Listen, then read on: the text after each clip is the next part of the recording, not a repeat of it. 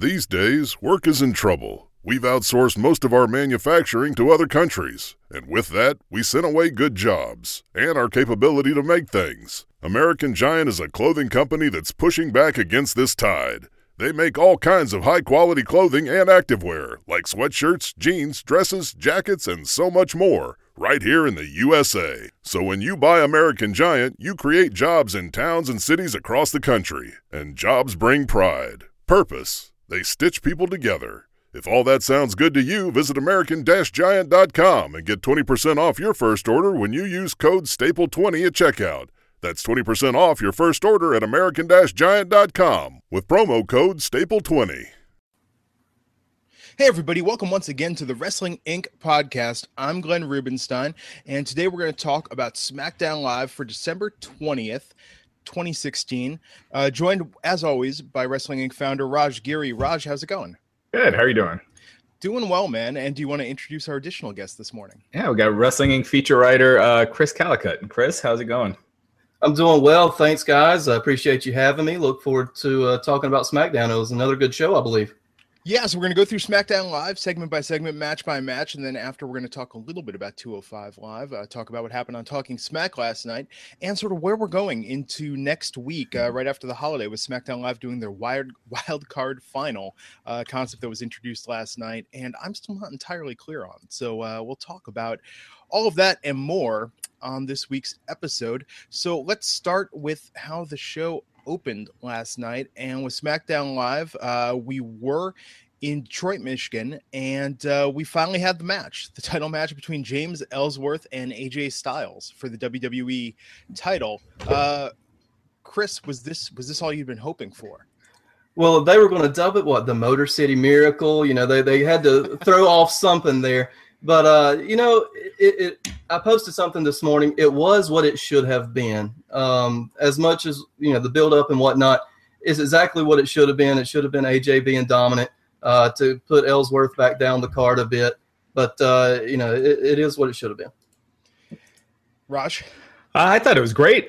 Um, you know, I think. Uh, I, I mean, you, you know, James Ellsworth. He's basically been uh, he's been there to allow AJ Styles to keep running in place since he's been done with his feud with Dean Ambrose. They don't really have anyone else until Cena comes back next week. So uh, I don't think it's helped. This feud has helped AJ at all, but you know him destroying him, I think, was the the right way to end it. it made AJ look strong. Uh, you know, he, he looked great, and um, I thought I thought this was the the perfect way to to kind of end this whole whole thing it was just odd to me after all this buildup, the delay, doing it at this top of the show. Um, I mean, my first thought was seeing how just annihilated Ellsworth was and how quickly it was over. As I was like, well, this this is over now.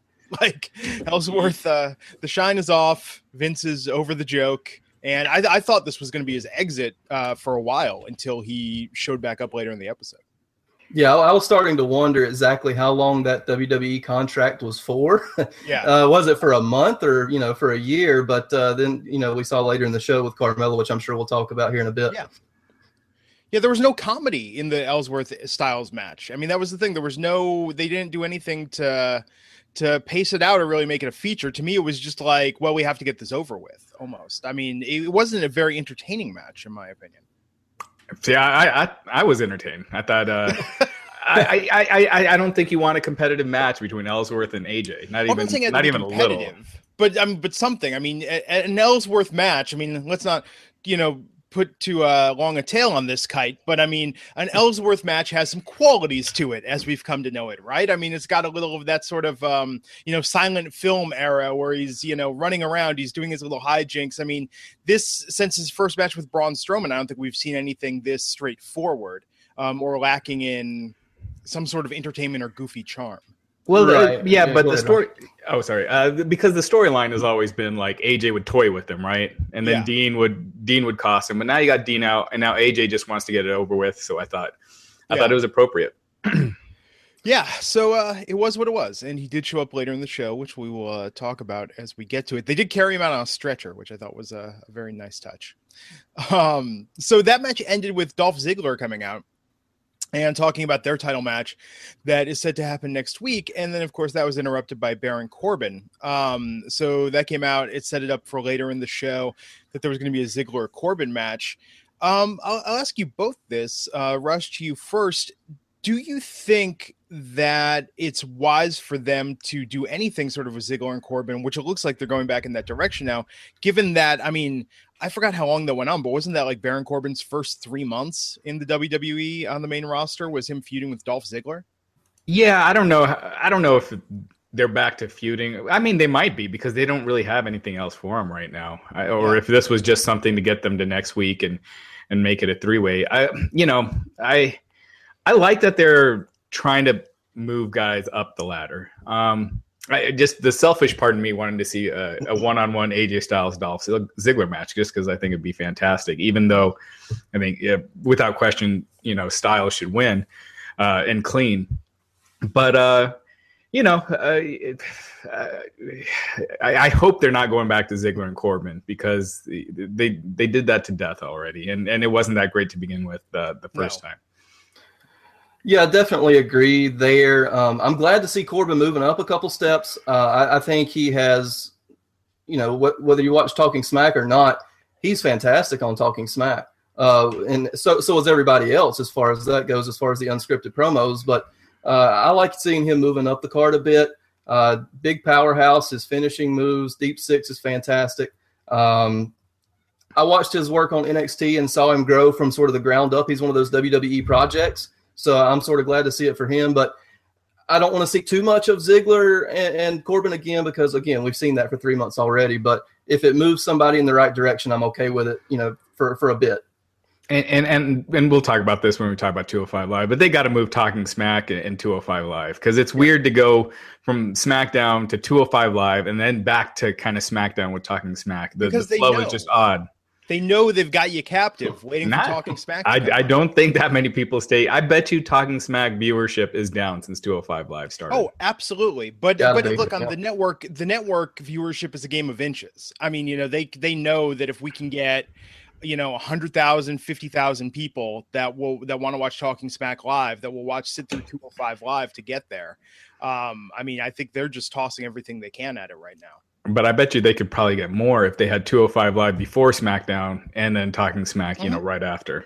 Oh no, I agree. Right. Yeah, and I think also they they would keep the crowd. That 205 live should warm up the crowd for SmackDown instead yeah. of everybody heading for the exits. Um, and it's basically you can hear a pin drop in most matches for 205 live right now. Yeah, yeah I think. Oh, uh, go ahead. I was just gonna say about say production wise though, look, they're invested in the cruiserweights and they're invested in 205 Live. Talking Smack is an afterthought. They're like, hey, if we get half the viewership we used to get for Talking Smack, I mean that costs them nothing, and anything of note that happens on there gets folded into the uh the recap package at the opening of the next SmackDown. So I think, yeah, I think the cruiserweights are more their priority. You know. Uh, I mean, it remains to be seen. I'm curious to see if 205 Live does more viewers than Talking Smack. Um, yeah right now, like, okay, so on, uh, if you look at the most popular shows on the WWE uh, network, uh, let's see here. 205 Live doesn't appear on the first page, so it's wow. you know, so that's kind of that's kind of where it's at. Um, but uh, yeah, I think uh, I think it's great that they're committed, but I think there's an issue with like if you had NXT airing at the same time as 205 Live right after SmackDown, I think you'd have the same problem. Mm-hmm. I think uh, just people tuning out, the, the masses don't watch it. Uh, you know, it's more, you know, you got a percentage of the audience that watches it every week. So, um, yeah, I mean, I, I, think moving it before is probably the right thing. I mean, it, ideally, you'd have a separate taping, like you you do it with the NXT tapings or something. But problem with that is you also you have to tie it in with Raw, which is live, and you know, if someone gets injured at the tapings, you know, on Raw, and then you have them taped for the next four weeks, you know, on 205 Live, it, it causes continuity issues. But uh, I think, yeah, just the simple thing is just move it before. Yeah, I think um, the challenge that they're facing now is, you know, a little different than the one before. I mean, the idea coming into this year was probably like let's get the broadest audience possible for our product and get as many people possible to pay attention to our product. And now i feel like they're instead of going wide with it they're going deep and saying let's take the hardcore fans and trying to get them to watch as much of our product as possible.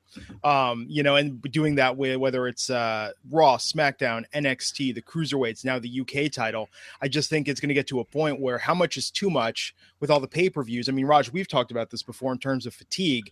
I mean, can you go week in and week out? I mean, Chris, can you go week in and week out, five days a week, six days a week? At what point do you just go? I mean, for me, it got to the point where I think at four days a week, I was like, okay, you know what? NXT is no longer because so many people moved up. I was like, I, I can't watch NXT week in and week out with that regularity anymore. Right. I think I'm actually one of those in the small percentage that uh, is a glutton for punishment for sometimes. uh, so where you know I cover 205 live for the site as well as NXT, mm-hmm. um, and to those, to mean, to me, those shows are enjoyable. Those are sort of my niche market. I've grown up watching the cruiserweights. I was a WCW guy back in the day with the cruiserweight, so I like the reincarnation there. But when it comes to like say SmackDown and Raw, the differential there at 9:30 watching Raw I'm like, oh my gosh, there's an hour and a half left. 9:30 on 9:30 on SmackDown. I'm like, oh, it's time for the main event. It's just two completely different feels. But uh, as far as viewership fatigue, yeah, obviously I get that as well. But I'm one of those that likes the vast majority of the product. I think I think where it really hurts too is like independence and like TNA and Lucha Underground because by you know by Thursday, who's ready to watch more wrestling? You know, right. and especially you know lower budget you know, um, stuff that's been taped, you know, sometimes for months. So, uh, you know, WWE they're oversaturating. It hurts their product, but I think it really hurts the indies too. Like, I don't know how many people. I like. I'm I'm really rooting for FloSlam. I hope they succeed, but I wonder how many people are gonna have that desire right now to catch even more wrestling than than what's already on and that could be strategic. I mean, that could very well be how they how they compete right now. I mean, you know, they do those surveys. WWE sends out those surveys all the yep. time, and they probably realize. I mean, look, Lucha Underground, what the El Rey Network is in a teensy percentage of a fraction of the country. I think most people that watch Lucha Underground, probably a good percentage, watch it illegally in some form.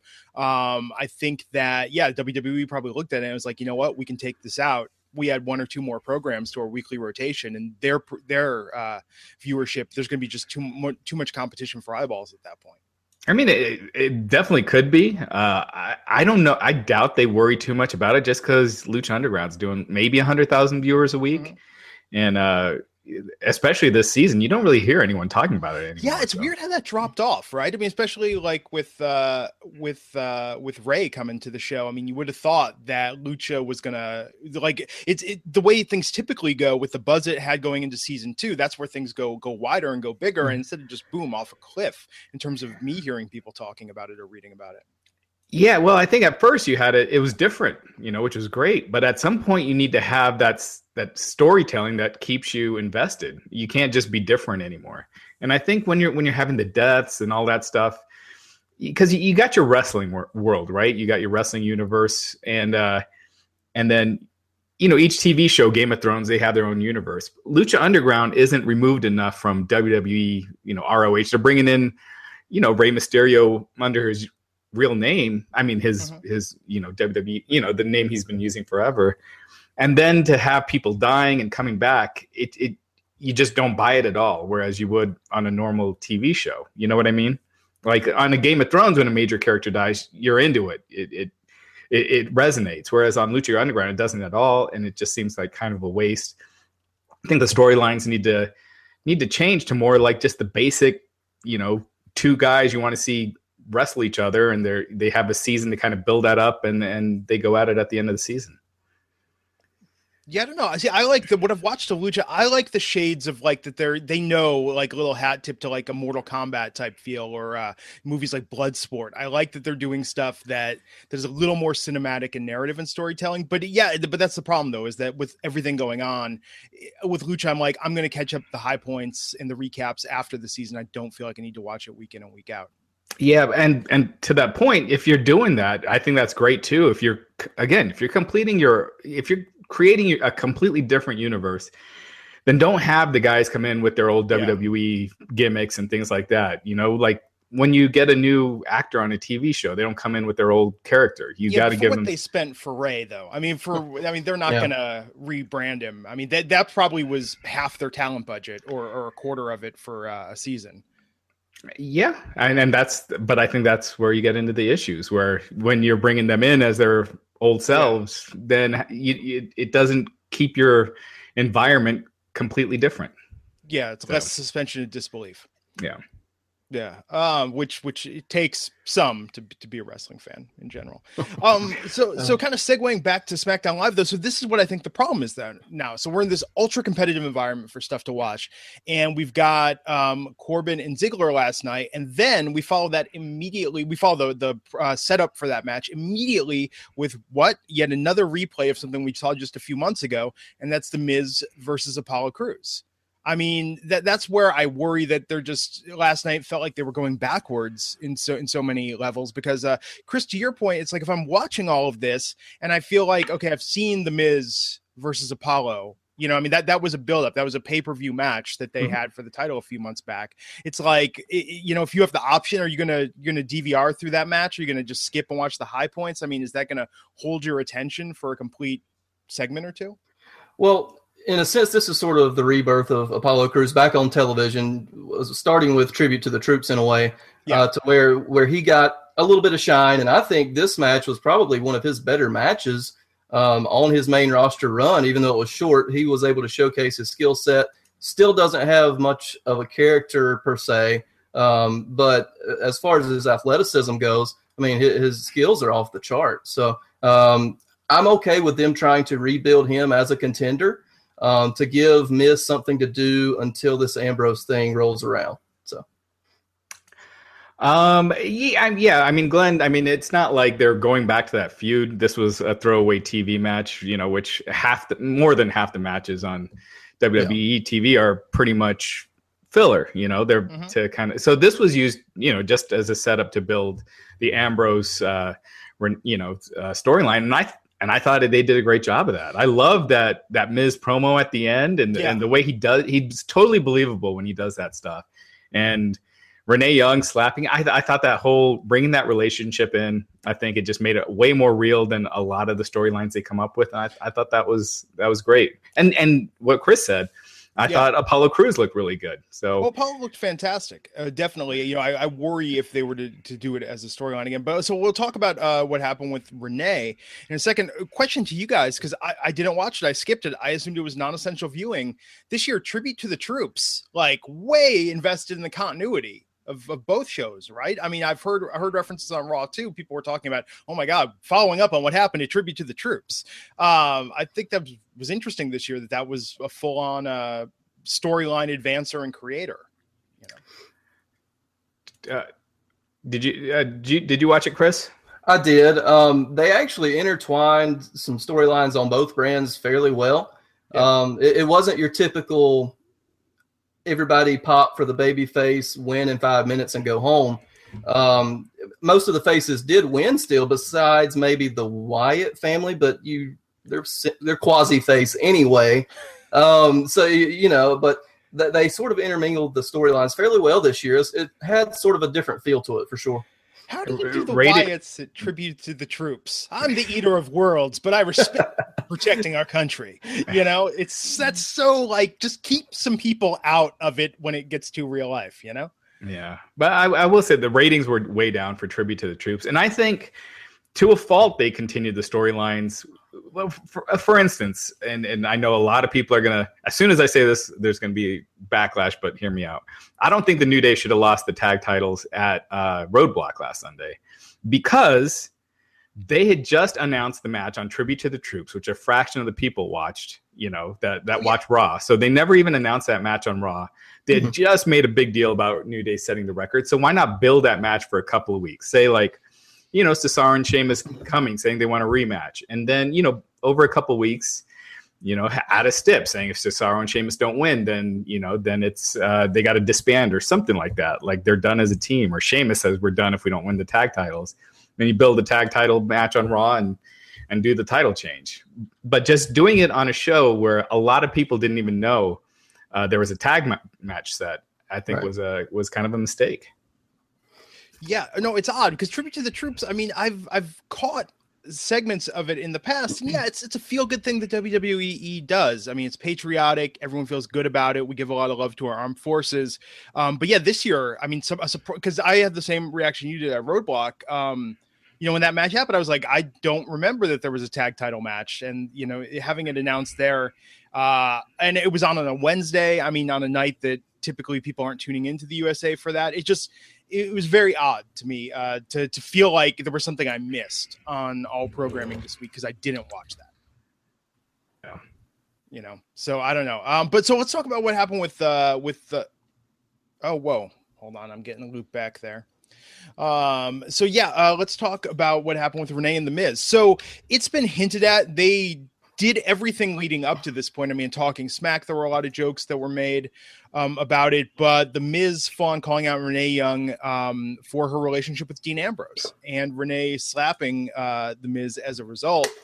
Um, so, what do you think about this, Chris, as far as uh, involving Renee in the storyline. I know online everyone was like, well, this is going to be more of a total divas storyline that they're shooting it for as far as Renee's sort of reveal full on with this. But um, what do you think about them sort of involving, you know, an announcer and a performer in in an angle like this based on real life? Right. And I think we actually had an article earlier in the week that talking to Renee Young about whether she would wrestle. Um, oh, and, wow. and she would say, sure. Um, but she has absolutely no training. Uh, so I don't know what exactly this is leading to, but I enjoy the reality type of feel to the storyline. Um, and, you know, I really do think that they could go somewhere with this because you have Maryse there as well to play the foil to Renee. Um, so I think this, instead of making you feel like Ambrose is going a step down, I think this actually makes it feel like a secondary main event feud, even though I don't know where it's going, but I like the potential. I agree. I thought uh, I, I, to that point, like you know, if you were to hear Ambrose is going to feud with the Miz next a month ago, you'd think it's a step down. But they're feel like they're doing enough to make it feel feel important. So. Um, I like it. I don't think it's going to lead to like a match between Renee or Maryse. They could always no. do. They could always do like a tag with Ambrose and Renee and just have her do you know a couple spots. But I think I don't know if that fits Ambrose's character really. So uh, I think it's just to, in, you know, further the feud, and, and and I liked it. I like bringing reality into it more. I, I would uh would pay money, not a large sum, but to see that, to see Dean Ambrose with Renee doing a tag against the Miz and Maryse. That just sounds like such a goofy, weird match. yeah. Um, yeah, I mean, because we've seen the announcers get involved in the. I mean, Summer Rae on NXT is a great example. She went from being an announcer to feuding with Paige in NXT a few years ago, um, you know, and doing stuff in the ring. But yeah, I think with Renee, that's her background does not suggest that bumps are in her future. Right. I mean, yeah. they could do the even though they don't really do that anymore, but you know, the angle where they start fighting outside the ring, you know, the whole cat fight thing. Yeah. Uh, but I, I, think that's that's best where to limit to. But you know, I thought Renee Renee is so good just at everything she does. Like, and so I thought she she made it believable, and Miz was so swarmy as a heel that he made it believable. I I was surprised Ambrose didn't come out or do anything, but you got you got time to do that. What I really liked about it was the very end. After she slapped him, she was throwing off the microphone. She looked ticked off, and she went storming down toward to the uh, timekeepers area. I thought that was just sort of a nice little acting touch that made it feel, you know, real. So um, so speaking of real, that was followed, interestingly enough, by a promo segment with Natalya, Carmella, and Nikki Bella, and um, yeah, that uh, you know was was I mean that was really real, right? I mean this was uh, between this and on Talking Smack you know, I'm not saying it was on this level, but this was like Natalya's pipe bomb, right? I mean, this was her laying it all out there, her grievances, um, her issues. And I'm not saying it had the effect, originality, or interest of that, but this was Natalya laying some very perhaps real um, you know gripes that she had uh, against Nikki Bella, talking about you know uh, Nikki and her relationship with John Cena, Natalya feeling passed over. I mean, did, I guess the the best question with this is you know did it make you care about this this feud going forward? If we're going to see now Nikki and Natalya going at it. I, I, I personally thought this segment just felt like Days of Our Lives until like I'll admit the the line about you know Cena not wanting to marry Nikki was good. Um, until that, it felt way too soap opera ish. But you know, I'm glad they did the reveal because this this whole storyline was getting a little long in the tooth. And uh, you know, I like seeing Natalya involved. She's she's the best.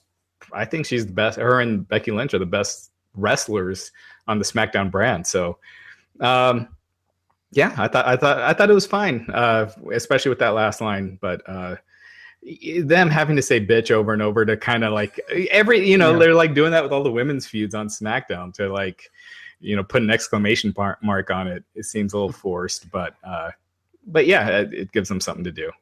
Yeah, I'm I'm sort of in the same boat there. Um, I even had a note that this was Total Divas 2.0 um, because even though the Renee stuff kind of felt like it, this definitely personified that to me. Um, I haven't really cared for this story uh, storyline from day one. This gave me an inkling of hope that there's something to it, but uh, this one just hasn't done a ton for me since since the the jump. I thought it was good, um, you know, at least as far as advancing things. But then talking smack, it was a little too bullet points at the end. Um, yeah. I don't know if you guys watched that, but Natalya just again, I'm a heart. You know who my uncle is. I was, you know, just this whole. I mean, that that's my only issue with talking smack is sometimes you can tell it's like when they do improv and then they realize they get to the end of the well of the stuff they were supposed to say, and they just keep going back to repeating those same beats again and again. Um, yeah, it sounded like Natalya didn't know what she was supposed to say for for some of those questions. You know, like uh, so she just didn't know how to wing it storyline wise because she probably wasn't given you know any heads up on kind of what to say. And as a heel, uh, you can always just respond with, "Well, that's a stupid question." You know, you can just always sort of like shoo it away. I mean, heels have the easiest out ever with that. So it's amazing to me that they don't um, that they feel the need to to just sort of go on and on and on. You know. Um, so yeah, that was interesting last night. You know, we'll, we'll touch more on talking smack um, a little bit later. Uh, but Dean Ambrose versus Luke Harper last night. So, uh, Chris, what did what did you think of this match with uh, the Orton, uh, Randy Orton, Luke and Bray coming out there, uh, ending with uh, Dean Ambrose winning, but then getting attacked by the Wyatts, and uh, that side of Luke holding up the belts, man. Like again, talking about you know mixing yeah. sort of mythology with um, the real world. That just looks kind of goofy to me to see a backwoods guy holding up these uh, Roman gladiator inspired bright blue belts.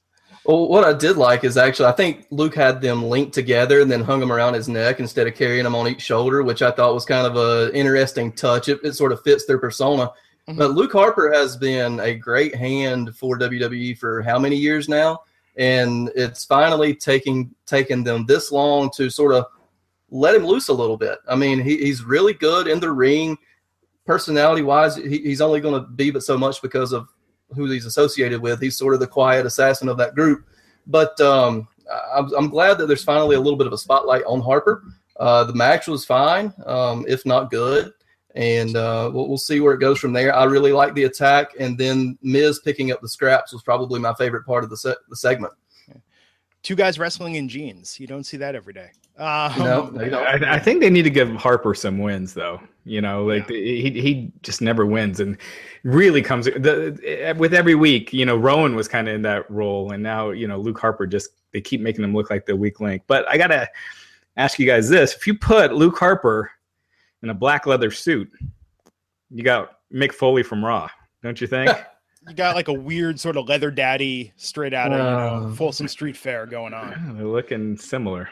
Yeah, uh, yeah. I don't know if that's the best the best move, but I mean, with the you know with the Wyatts, we talked about this um the other night. We were talking about the belts. I think the Wyatts should get should do like a Wyatt if they're going to keep those belts. They should do a custom Wyatt makeover on those belts, something that matches them a bit more. You know, because uh, for me, that's what just takes it out. I think with the Wyatts, they really have to protect the context they present them in, and they do in most fashions. But yeah, I would love to see them get something akin to like um, Foley's, you know, original like uh, hardcore champion belt. You know what I'd kind of like to, you know what might be kind of cool is if they did, they expanded the Freebirds rule and added a fourth member, and any four members could defend the title, and you bring in Chris Hero yeah. as a, a member of the Wyatts, and you have him and Luke Harper kind of, you know, uh, as another dominant tag team. So you got like two dominant, you know, you know, a dominant tag team, and then Bray and, and Randy Orton, and I think that would really, re, you know, they're already re-energized, but add even more to it. There, there's really only one spot Chris Hero should go on the main roster if he's going to be on a tag team. That's back with Cesaro. But I digress there with the, with the Kings of Wrestling. But Yeah, I'll be curious with Hero. So, if I mean, if, have you heard any more about this, Raj? Are they really going to bring him back as Kassius Ohno? Oh, I don't know about that. I don't. I don't. I don't think they've decided that. Um, I, I would think enough time has passed, and now they they don't. They're not forcing everyone to change their names that uh, they wouldn't feel compelled to do it. It's not like Kassius Ohno g- got a big name in NXT that they yeah. they have to stick with it. Um, so I, I, I doubt that they would go back to that, but you never know because especially now since they already have a KO. Yeah, that's know. what I was going to say there. You have Kevin Owens just already has that sort of same mantra, so they kind of have to go with his real name this time around, I believe, just to keep the notoriety. Yeah, you know, I think uh, Chris Hero they can do a lot. He uh, he's got a very versatile, and he's been very versatile in his look and his characters that he's done. So I'll be curious to see how they present him coming back to the WWE. So uh, in a moment, we're going to talk about what were my favorite segments of the night. I can't wait to hear what you guys have to say about it. But first, I want to take a moment and give some love to our sponsor of this episode, which is DDP Yoga. You've heard us talk about it here week in and week out. DDPY has changed countless lives. Look at the the current roster. There are guys there like Chris Jericho and Mick Foley that have benefited immensely from DDP Yoga. And of course, guys like Jake Roberts, Scott Hall as well. Uh, Gold Dust, Dustin Runnels, uh, best shape of his life. Credits DDPY for getting him there. So if you've been thinking about taking control of your own health, your own fitness going into the new year, we want you to go to DDPY, or pardon me, DDPyoga.com slash wrestling inc. Because right now, for a limited time, you can get the DVDs for 25% off. And that includes three months of full access to the DDP Yoga Now app. Or you can just get full access to the app for 25% off for three months uh, using our URL, ddpyoga.com slash wrestling inc. And I'll tell you, they've got a great deal. You, you want to do this uh, for Christmas, for the holidays, if you're getting someone a gift, because you can buy a max or combo pack at 25% off and get 50% off the second one. So get one for yourself. Get one for a friend or a loved one. Use the buddy system. Work out together with DDP Yoga, DDPY, and take control of your own health and fitness. Stop procrastinating. Mm-hmm. If you've been on the fence thinking about it, now's the best time to get on board. Head on over to ddpyoga.com slash wrestling inc. Stop procrastinating. Really, seriously, 2017 is almost here. You want to look like you did in 2016? Come on, you look good, but you can do better with DDP Yoga. And we thank them for sponsoring the show. That's a perfect uh, New Year's resolution there. Absolutely. And if my video has been popping up, you see I have a nice little um, montage for the, the DDP Yoga Twitter handle, which you can find it there as well. Awesome, man. Yeah, and tweet it, tweet it, uh, DDP Yoga. Let them know that you heard about it on Wrestling Inc. They uh, they love to know uh, that we're giving them love week in and week out. So let's talk uh, a bit about this. I have to say, for me, this this was uh, the match of the night because such a throwback. Alexa Bliss versus the mystery opponent La Luchadora. Um, Chris, I'll go to you first. Uh, how many seconds in before you realized it was Becky Lynch? Uh, when she said "Olay" in an Irish accent, um, I caught I caught on to that one pretty quickly. But uh, I'll be I'll be honest here. She's probably a better luchador than the actual luchadors on the roster. yeah. Raj? Yeah, I had even tweeted out like she needs to stop making sounds because you could tell it's her. You know, uh, I mean, as soon as she, they came out, eh, whenever you have that over the top costume, I think it's usually pretty clear that it's whoever they're feuding with. But I thought it was entertaining. Uh, it, it, you know, for I thought I definitely found it funny. But here's what was awesome about this Becky Lynch wrestled that match in an entirely different style. I mean, now this mm-hmm. is a woman who literally went to clown school.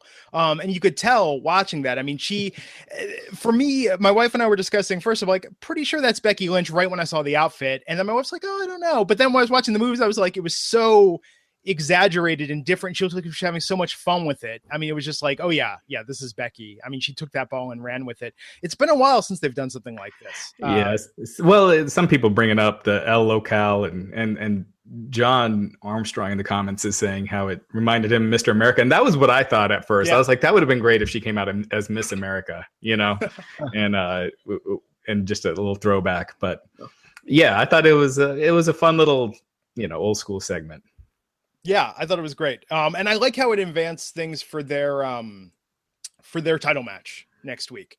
So uh yeah, Becky and Alexa rematch for the WWE uh SmackDown Live women's title next week. Um yeah, I thought that was a fun segment. I thought it was good. I think uh you know, we we talked about this in terms of Raw right now. And look at what's happening. I mean, now all these stories coming out that Vince, you know, was was never fully on board with Sasha Banks, and he thinks Bayley versus Charlotte is the money feud, and that's where he's going with it what I love about SmackDown, um, in being a little more of the hardcore fan show, is that they can do stuff like this. And you know, Becky, I don't think has as much pressure um, as a Sasha or Charlotte does. You know, I think that they're the face of SmackDown, but SmackDown, in a way, because it is still treated like the B show, they have sort of a safety net to do more experimental segments like this. I don't think we ever would have seen this on Raw in the main women's feud.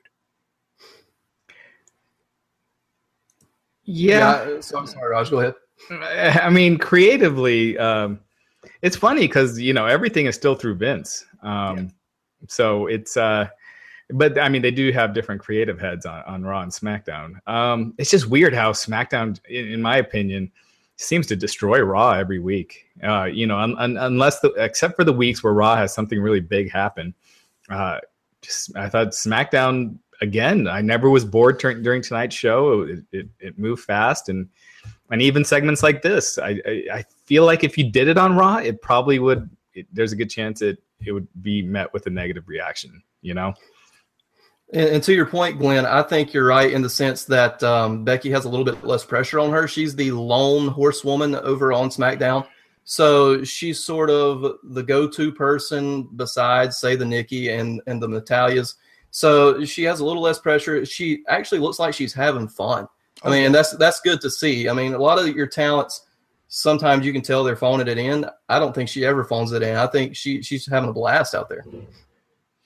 Yeah, I mean, I'm telling you, it's the women's picture on Raw is, and maybe it's just because of Charlotte, um, you know, and I think Charlotte not really always getting over with the audience you know, and the when she's on the mic in particular. So I think that with with the Raw women scene, I just feel like they're on such a big stage there's more pressure there. I, I do not ever get the impression that even with Bayley, uh, fun is not in the first three words I would use to describe the women's picture on on Raw. But with SmackDown, I like that we have that. I like that we have that sense of fun in what they're doing.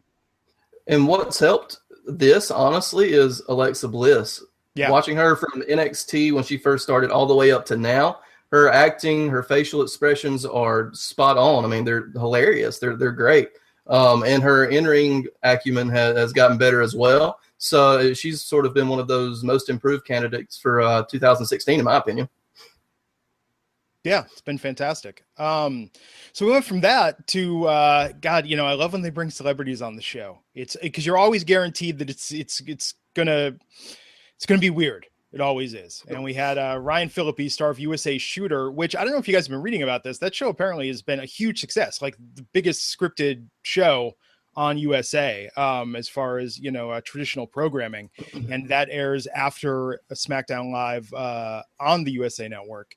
So uh, it already been picked up for a second season. Ryan Phillippe was there looking for Randy Orton, ran into Mojo Rawley backstage, and uh, they had a nice back and forth. And then Kurt Hawkins showed up and uh, actually I don't know about you guys, but uh, that cruel intentions joke, I was like, wow, I actually laughed at a Kurt Hawkins uh, uh, bit. I thought it was actually sort of clever. Uh, but Phillippe out doing commentary on the match. I mean, they really shoehorned him into this, a solo match between Mojo and Kurt.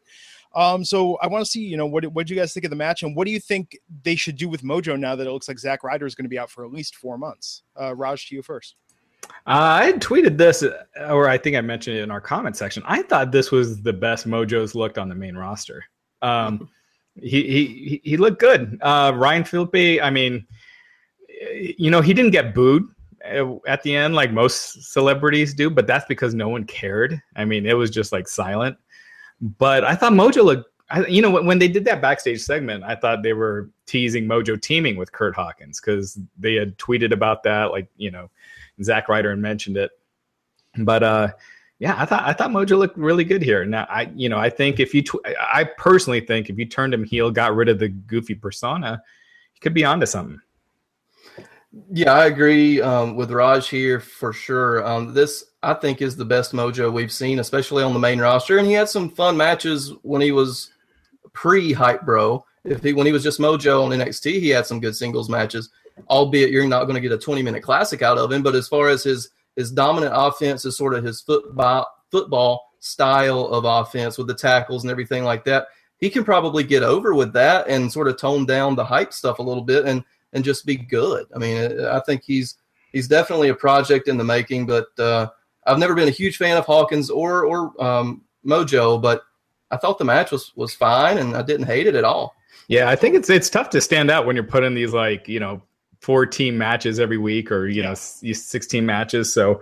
Uh, you know, he, his football offense, it reminded me of, uh, God, what was this? Mo- Monty Brown in TNA. Like, you know, when you do the pounds and stuff like that. I think, you know, I think drop the, the hype bro stuff and, and give him a good run. But you know what Mojo's got run. in spades that, I mean, a lot of these other single guys don't is Mojo does the Scott Hall thing, right? I mean, in terms of, Mojo is not the top guy. Mojo carries himself like he's the top guy, and he will come out to that ring in terms of, I mean, just the hype and the energy. That's not fake. I mean, Kurt Hawkins, when he walks out to the ring, and some of these other guys, it looks like, you know, all it would take is like the dead silence if someone just yelled out you suck i mean you could see like the flinch like they're just a step away from cracking with that facade i think mojo has just got it well i gotta stop you real quick uh comparing Mojo to Scott Hall. There's a difference between. No, no, no, no. It's a Scott Hall quote. Scott Hall's quote, his advice for wrestlers is oh, okay. if you're not the top guy in the company, the fans don't know that. They don't know what you're getting paid. You carry yourself and you present yourself like you are the top guy. That's the Scott Hall quote. And Mojo, I, I, I feel that from him. And I've seen him come out and do it to dead silence and empty arena. It doesn't faze him. Yeah, but that doesn't look like a top guy to me. I mean, he comes out like not feeling shy or, or you know, but so did Doink. Um, he, he has got a he's you know there's a difference between a main event persona com, yeah confidence and a prelim guy confidence and I think he could get there. I mean, I think he, he showed he's got the you know he he's he's got the believable offense. Uh, he's he's got the athletic background. I just think he comes across as goofy as hell when he's doing yeah. his, uh, you know, hype stuff. So, do you follow him on Twitter or on Snapchat? That that's him. That that's not the person. I mean, he's that guy. You know? Which is which is weird because apparently he's a genius and yeah. was like the the youngest guy to graduate with a master's degree or something from what was it Maryland he went to I think. But uh, I mean, my goodness, uh, his persona and his intelligence level just uh, you know, they're, they're, like, wait a minute, which one's which here? Well, yeah, there, there's ways to do it without looking like a fool, too. You know, yeah. like when he made his debut, and you know, when after Rusev destroyed Zack Ryder, and he's in Rusev's face, just going like, "Yeah, come on, come on," and not doing anything. You Somebody know? get a clip of that. That was, that was Raj's impression of Mojo Rawley. yeah, the good thing I'm really backlit, so you can't see yeah. me too well. But, uh, he he just came across as anyway. So yeah, but he commits. Uh, but look, compare him. Okay, and you could tell they like him. And maybe it's the Gronk connection, right? Uh, his friendship with Gronkowski. But I mean, JBL from day one on SmackDown, you know, after the draft has been putting Mojo over. Um, and compared to Kurt Hawkins, who uh, which was the commentator that referred to Kurt as Chad uh, Hawkins it was last night. Yeah, I mean, like when the, when your own announcement team, and it's not like he, he was new to the show. Hawkins has been in the mix for almost five months now when they can't even get your name right. I mean, that's. Well, the announce team in general was a mess during this match. I mean, the questions felt forced to Phillippe. I mean, they didn't have a ton to talk about in the match.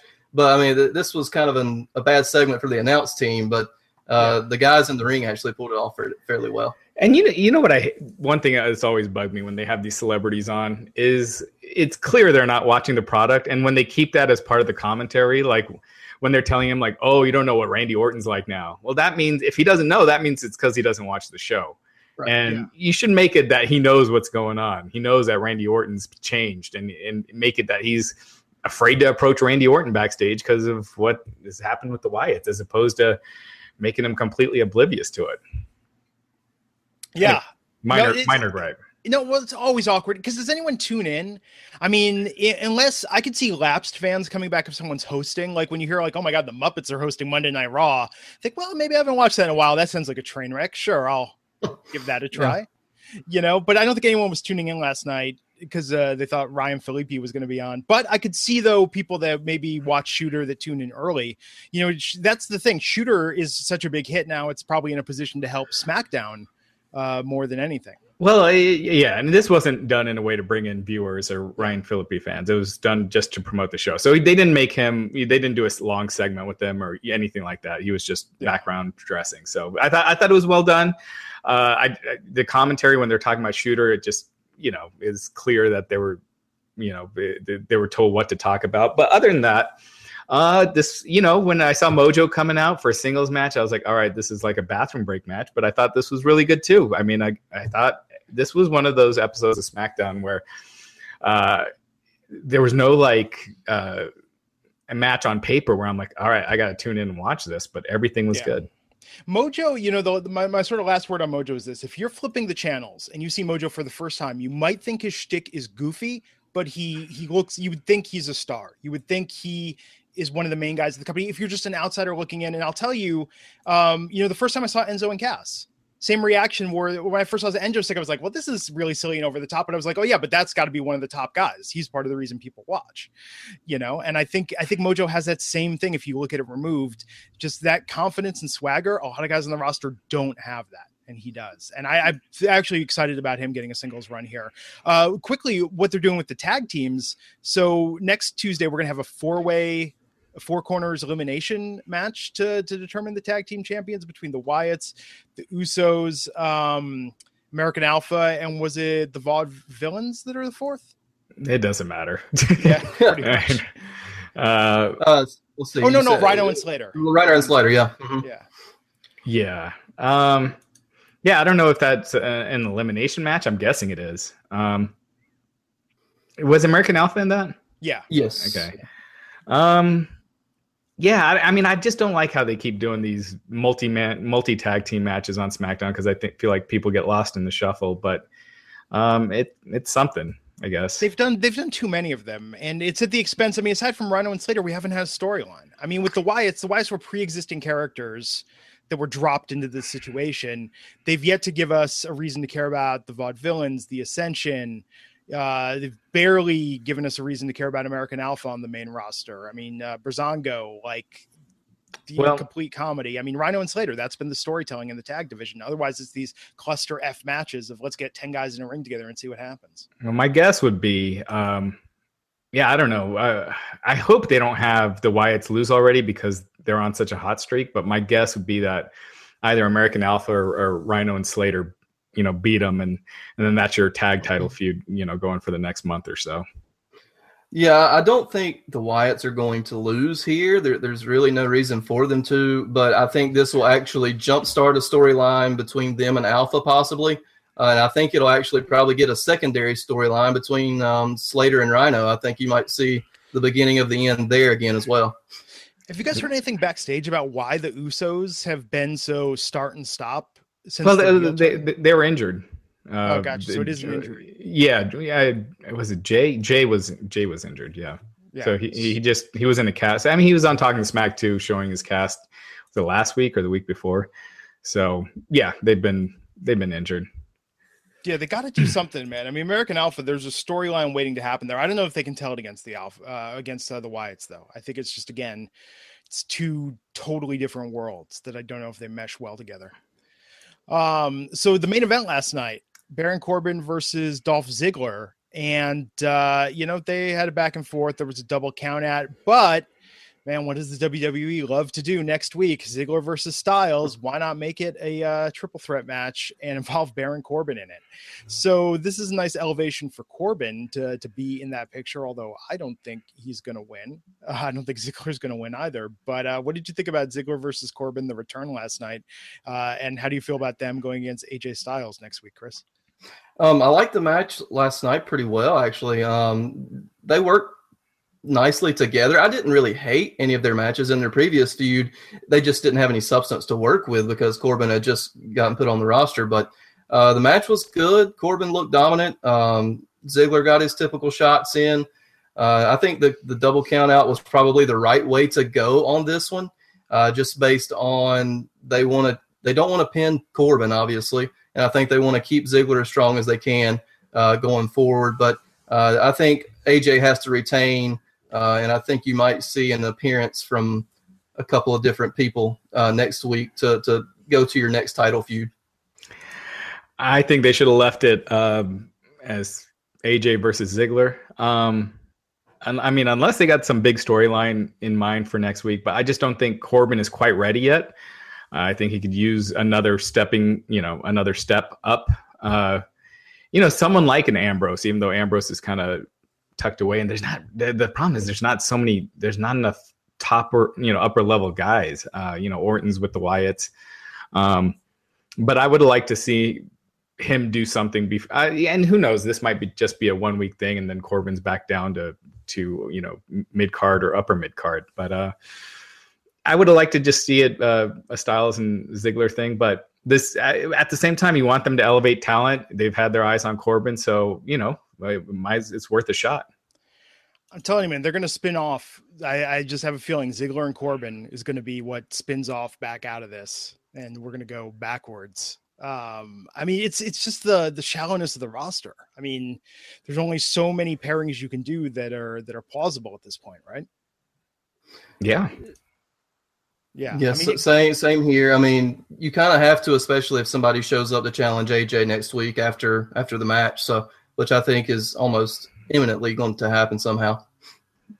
Yeah, I just feel like uh, guys at that level. I mean, like uh, Apollo. Apollo is another one of them. It's just like they just keep rotating through, um, and it doesn't quite stick. Uh, so uh, we should talk about the reemergence of James Ellsworth backstage. And do you guys think they're really going to do? I mean, poor Carmella. Like, there's going to be it's to be like that's really like Ellsworth and Carmella. That's Carmella went from Enzo and Cass to James Ellsworth. Um, that's to be a comedy segment, I guess we're to have for a couple weeks. Hey, the crowd bought it. They were actually sort of whistling and sort of giggling a little bit. I mean, I thought it was going to get booed out of the building whenever she showed up, but I think the crowd actually enjoyed it. I mean, I didn't hate it. Uh, it will be interesting to see what they can actually do with this pairing because that's definitely an odd couple type of thing. But uh, if anybody can pull it off, it's probably them. We'll see. Uh, WWE relationship storylines usually don't. Uh, you can count them on one hand, like the number of ones that really went somewhere. Um, but we'll see. Uh, it, it, gives Ellsworth something to do. Carmella, you know, I was hoping that Mickie James, like, you know, that would be the feud when she gets back. So it gives uh, Carmella some experience working with, you know, someone at, at, a high level. And they still could do it while they're doing this Ellsworth stuff on the side. But uh, I don't know, man. This Ellsworth stuff's running out of steam fast, and after tonight, I just don't know what kind of legs it has. It'll be interesting. I don't know what kind of contract he did sign. Uh, I'm doubting it's a multi-year deal, but we'll see.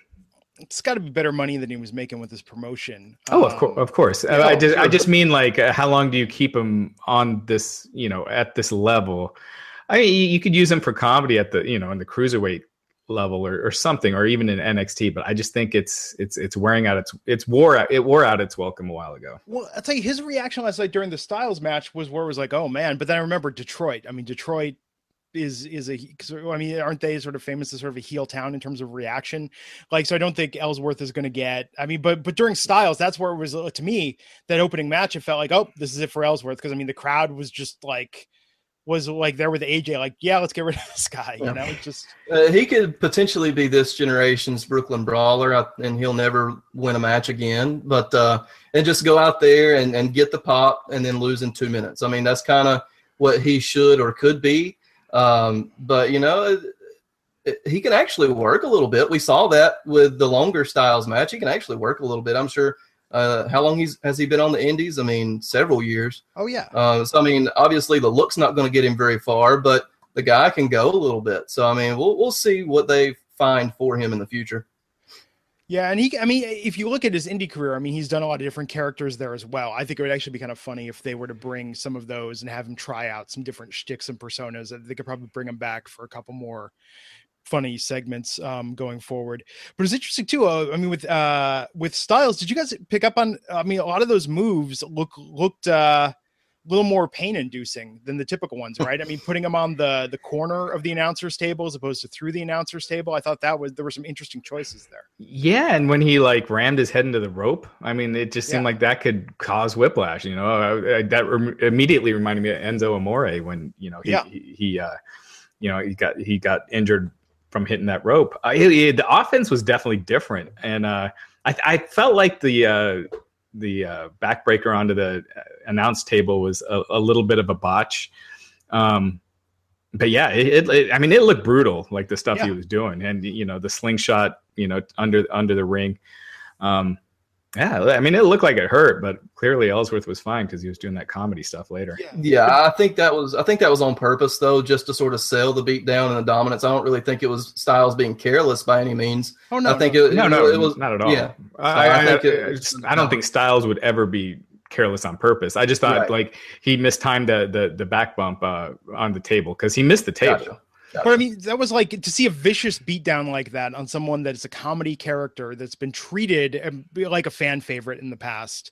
Um, yeah, that's where to me, uh, like, if you would have told me that opening match that that Ellsworth was going to be on a bus home later that night and never be seen in the WWE again, I would have been like, well, they must have really wanted to get him out of there.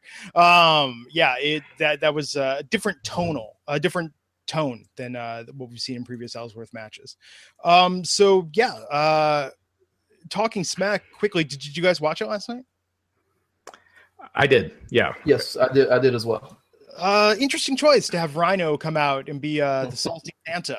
I, I, yeah, I thought he was pretty good. He- I, I was, uh, you know, when I first saw it, I was like, ah, no, man, this is going to be, you know, uh, and I think if it was WWE scripted comedy, it probably could have been brutal. But Rhino, you know, he was, uh, I thought he was pretty entertaining. I thought, again, Talking Smack, I thought was great. It just, after 205 Live, it just kind of kills the flow, and I'm just ready to be done.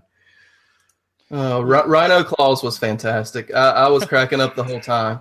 Um, just the the sort of awkwardness between between him and Renee was was the banter was was pretty good. I thought. Yeah, oh no, it's interesting. I mean, so I think this SmackDown Live, I mean, it, it feels like the end of the year, you know, and and it's interesting that both shows are doing original programming uh next week. Raw, we're gonna have Raw the day after Christmas, then we're gonna have SmackDown the day after that.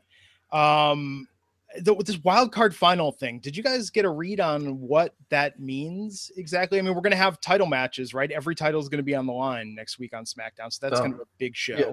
I, on talking smack, uh, Daniel Bryan made a point to say that he um, that Mr. McMahon came up with it, and by Mr. McMahon he said Shane. Yeah. Um, so I'm sure this one actually did come through Mr. McMahon somehow or another. He just wanted to give it a cool name.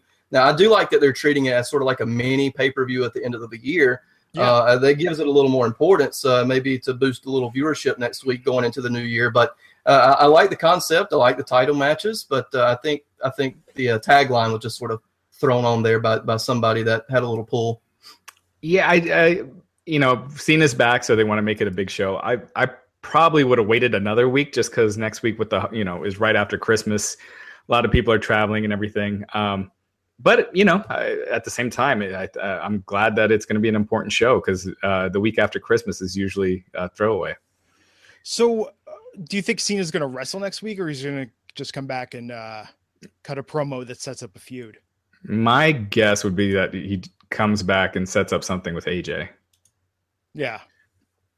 Uh, someone's saying no Slammy awards this year. Nope, no Slammies this year. Really? That's, I mean, they could just do that online. They, I mean, they don't need to devote an entire, although it, might be a nice change of pace. I feel like WWE creative could use a week off. It's kind of like, you know, that problem when, uh, I don't know if you guys watch SNL a lot, but when SNL does too many shows in a row, the quality starts to suffer.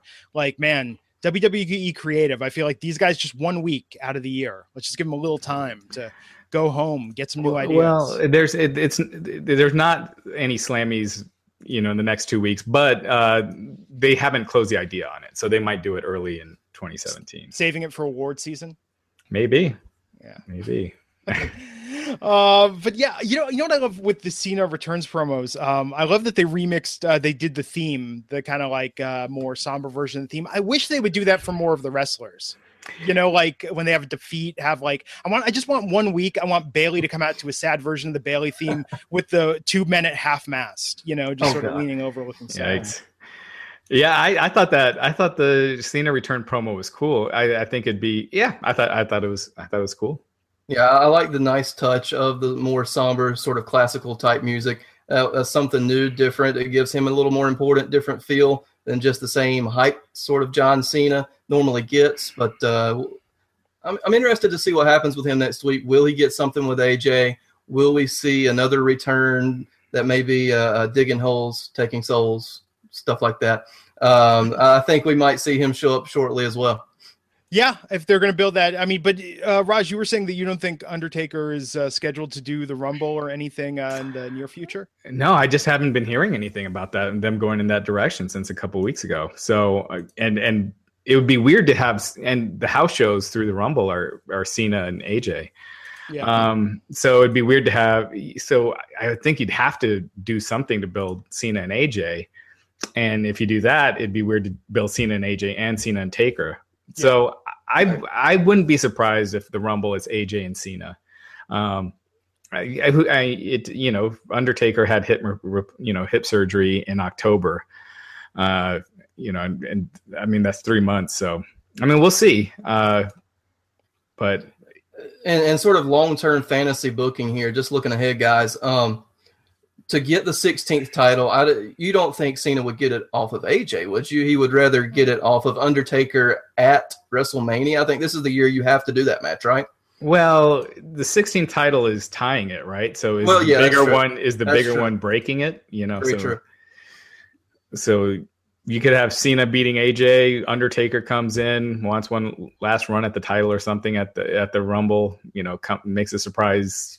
I, I, don't know if he appears in the Rumble match itself or or comes in after Cena and and and that's your Mania match is Cena versus Taker. Yeah, maybe. Um, so 205 live last night. What happened with Neville? How'd that go? I didn't watch the show yet.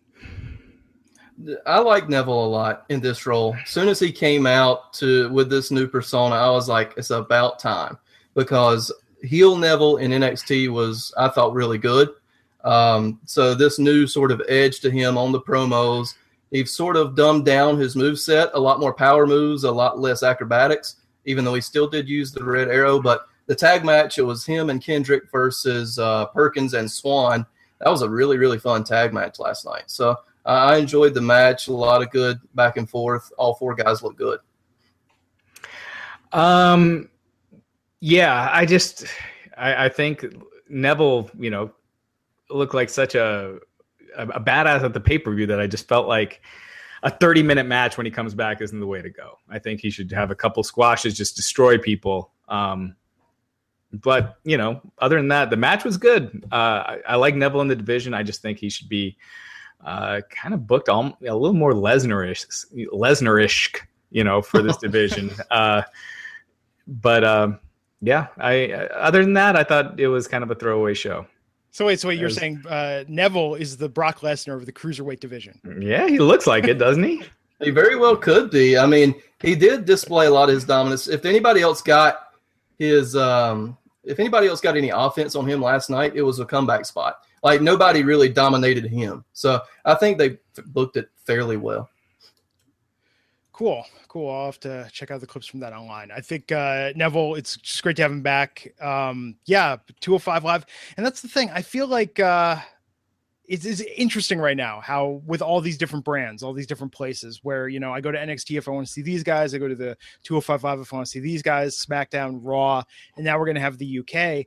Do you think? I mean, this is just off the top of my head, but it almost seems like now I know Raw is their most watched show, but I think there's an opportunity here. I mean, do you think that they should do more like what they've done with the cruiserweights, almost treat Raw like a hub. Like what's I mean, I'm assuming maybe with the UK guys we're gonna see this like the UK champion will appear on Raw occasionally, but I think they should do the same thing. They should bring an NXT guy or two and they'd be like, yeah, and if you want to see more of them, tune into NXT every week. I feel like there's a real opportunity there for them to build interest in these other brands. Yeah, I kind of I I kind of like keeping NXT separate. Um, yeah because I feel like it gives more of a buzz when they do come in as opposed to people you've seen. But but you know a lot of t- like I I think if you had Nakamura already wrestle on Raw a couple times, it, it would dull the dull the response when he does come in. You know. Yeah, I don't know that has to be the top guy. I would think someone that's that's more. um you know, like mid carder. Uh, and the reason I say that, well, Raj, imagine this, man. We got three hours on Raw. You're not telling me like like between an hour, let's work in the cru- a cruiserweight, an NXT guy, and a UK guy, and man, the the other two hours of Raw will benefit from it. it well, they did actually try that at one at one time. They had Oni Lorcan come in. I'm not sure if it was on Raw or SmackDown, yeah, but he he did uh, sort of an enhancement type match. But if you bring the mid card NXT guys and do that, that's okay. But I don't want them bringing, say, like a Tye Dillinger, a Nakamura, yeah. Samoa Joe to come in and just sort of do one offs. If they're going to do that, they might as well bring him all the way up. And and, so. and let's not forget, remember, let's not forget the Vince factor. And remember the one time they did do that when they brought in Charlotte uh, when she was the NXT Women's Champion uh, and faced Natalya, and then, and she was. Uh, was she, was she the women's champion or she was challenging for the title? Uh, but either way, she lost to Natalya on Raw when she had like a title match on on the next Takeover. So uh, it would probably do them more damage than good. Yeah, they got to come up with just a way with Raw. They need to do something with Raw. These three hours. Yeah, I think the more filler you add that people, the mainstream people don't care about, I, I don't think that's going to help. Because I, I feel like the cruiserweights on Raw, as much as I, I like to see it, it it kind of gives that feeling of this is the bathroom break match, yeah. and and uh, it had been. I you know again I think Neville could provide a spark if he's booked correctly, but uh, we'll see and it's and the answer is not raw talk. I watched uh, that. Uh, no. went back and caught that after the pay per view. How is Talking Smack so good and Raw Talk so not good? I think Renee Young and Daniel Bryan just have a lot to do with it. They yeah. come across as organic and and not trying to shill. Yeah, Booker is very. Um, Booker's been doing this a long time. I think Booker. They tell him to. Uh, God, is it is it Dasha Fuentes on Raw Talk or I thought it was Char- sounds like no, it's Char- Charlie Charlie. Yeah, Charlie Caruso. I feel like they tell Booker like, look, you know, you got to make up for her, you know, like uh, inexperience. So he tries to overcompensate a little bit. Um, but yeah, they're they're they're it just doesn't flow at, at all. Charlie's good though. I like them on the pre-show, but as far as like Raw talk, I think Booker tries to play the the grumpy old man at times and sort of push everybody's buttons. He tries to be the Daniel Bryan of that pro, uh, that show, but it just doesn't really work. It just sort of seems forced. Whereas if you see Daniel Bryan do it, it actually feels like, oh, I'm annoying you, aren't I? Yeah. So you know. The pre-shows have been weird um, since they they've changed it up right now. So uh, Jerry's not there, Lita's not there. So now we've got Booker, um, either Charlie or Renee, and um, then they've had they've had podcasters. Sam Roberts was on uh, this last one. They had another uh, radio personality uh, for TLC. Um, you know, I, I, have to ask. This might be like the most stupid Mark question that there is, but like when a guy like Booker or when Lita was doing it on the pre-show, they don't. Do they know where the match or where the story's going um, and how they're hyping it, or they're just out there like supposed to to shoot no. with their uh, viewpoints? No, they don't.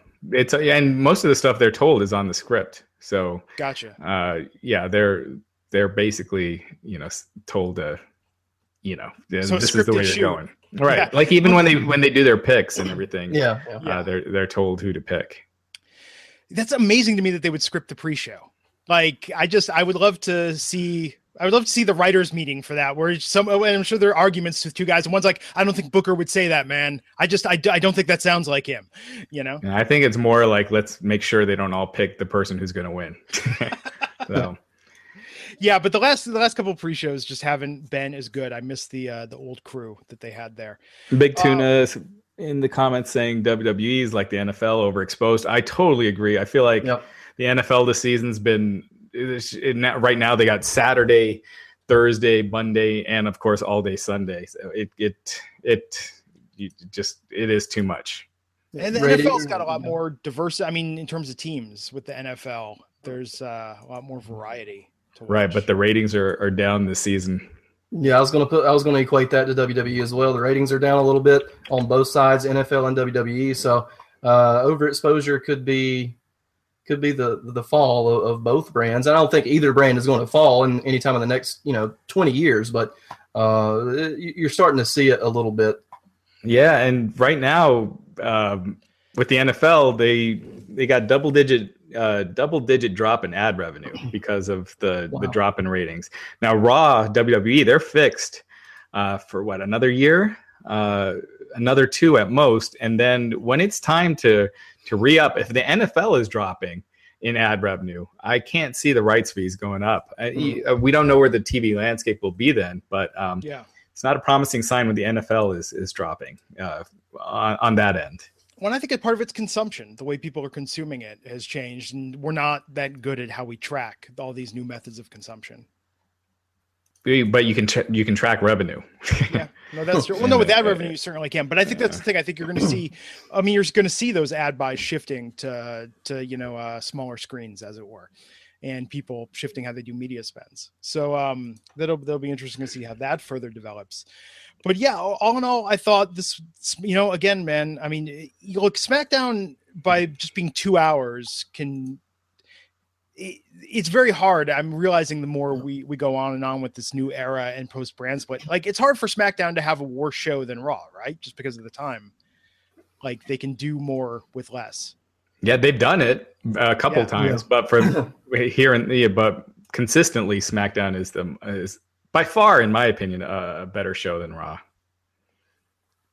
Yeah, And it's not like they got better talent or anything. Oh no, Uh, it's just I think the time and uh and what they do with the with the wrestlers, and it's not the same guys. Well, eh, take that back. Yeah. It But I'm is. telling you, I'm convinced Vince thinks Smack Vince thinks of SmackDown as the B show, so he does not micromanage or put as much pressure on them. It feels looser. It feels like they get to take risks more. Um, there's just something different about it. I mean, whereas with Raw, Raw feels like I, I could just see Vince going beat by beat, you know, and then at the two hour 15 mark, like this is what happens. Yeah, Um, SmackDown doesn't feel that way. Yeah, I could be wrong, um, but as far as SmackDown goes, isn't their head writer the former head NXT writer as well? yes. So I think that sort of that writer brought NXT to one of its big stages. I mean, it brought it to to its rise. So maybe we're sort of getting that same style and feel from SmackDown as well. Um, someone was asking quickly in the comments about uh, think we'll see a 20 women rumble. Um, I don't know, and I think that it would be hard to do that well. I mean, didn't NXT do something like that for the contendership spot? Um, after Bayley left, they had like a mega women's match, and it was just like I don't know any of these people. It was it was uh, really aw- Yeah, it can't it can't be twenty. I mean, it might be ten or fifteen because they only have what twelve active on the roster, pretty much twelve to fifteen. So I mean, uh, unless you brought some some indie uh, girls in, I think ten would have to be your max just to keep everybody recognizable. You could do like a, a 10 woman Royal Rumble match on like the Raw before or SmackDown or even on the pre show just to kind of get people, you know, hyped and throw in some surprises and stuff like that. And you can even have that where Mickie James returns and, and wins it. Right. So it, it gets people pumped. It, and uh, I, I'm, I'm, I'm for it. I, I, I agree with you guys. I think it, it would have to be 10, but um, uh, they just have to I do think it well. should do it. Don't yeah. put it on the pre-show. Don't make it the opening match. Do it as a cool down, worst case. Um, but uh, I don't think you should have two Royal Rumbles on the same card. Uh, it's you know that's that's overkill. it should just be a nonstop run. Actually, I would tune into a pay per view that was a non just three hours of people keep entering the Rumble. Um, that would be a hell of a pay per view. Um, but you know, I think with the women's stuff, I'm looking forward to them doing more tournament. I think they need to develop more characters and storylines with the women as opposed to just putting them all out there. I think it would sort of be, get lost in the shuffle. Um, but we'll see. The women's tournament supposedly happening next year, so we'll see how that uh, that goes. Cool. Any final thoughts before we wrap up here, guys? That's good for me. Uh, if you guys want to hang out with me on my personal Twitter, it's at knockdown underscore radio. I talk, you know, wrestling and uh, the sports world abroad. So y'all can follow me there and um, cover 205 Live and NXT for the site. And uh, you can hang out with me on the Wrestling Inc. Twitter uh, during Raw and SmackDown and pay per views. Yeah, it's it's going to be um, kind of a slow day, slow week until after Christmas. There's no WWE live event scheduled, um, but then you know, then it it kicks back up big time next week. So, um, so yeah, to everyone everyone watching, thanks for making this a great year. Merry Christmas to everyone, and and and yeah, but keep checking out the site because that doesn't mean the site. You know, we're not going to have a ton of stuff because we have a ton of articles already scheduled for this weekend. So make sure to keep checking it out. Cool. And programming note for the podcast. So the podcast is going to be off all next week, but we will be back here in 2017. Uh, me, Raj, and Matt Morgan on Monday, January 2nd to talk about WWE Raw in the new year. And we will also have a podcast section on the site uh, to make it easy to find like back episodes, watch it live, and everything. So that's coming in early 2017. Awesome. Very nice. I just want to thank you guys again for having me on as well. Enjoyed it. No, thanks for joining us, Chris. Yeah, thanks, everyone Chris. for listening. Uh, if you like it, leave us a review, subscribe on iTunes or YouTube. And until next time, everybody, I'm Glenn Rubenstein. Have a happy holiday, and we'll see you back here in 2017 on the Wrestling Inc. podcast. Take care.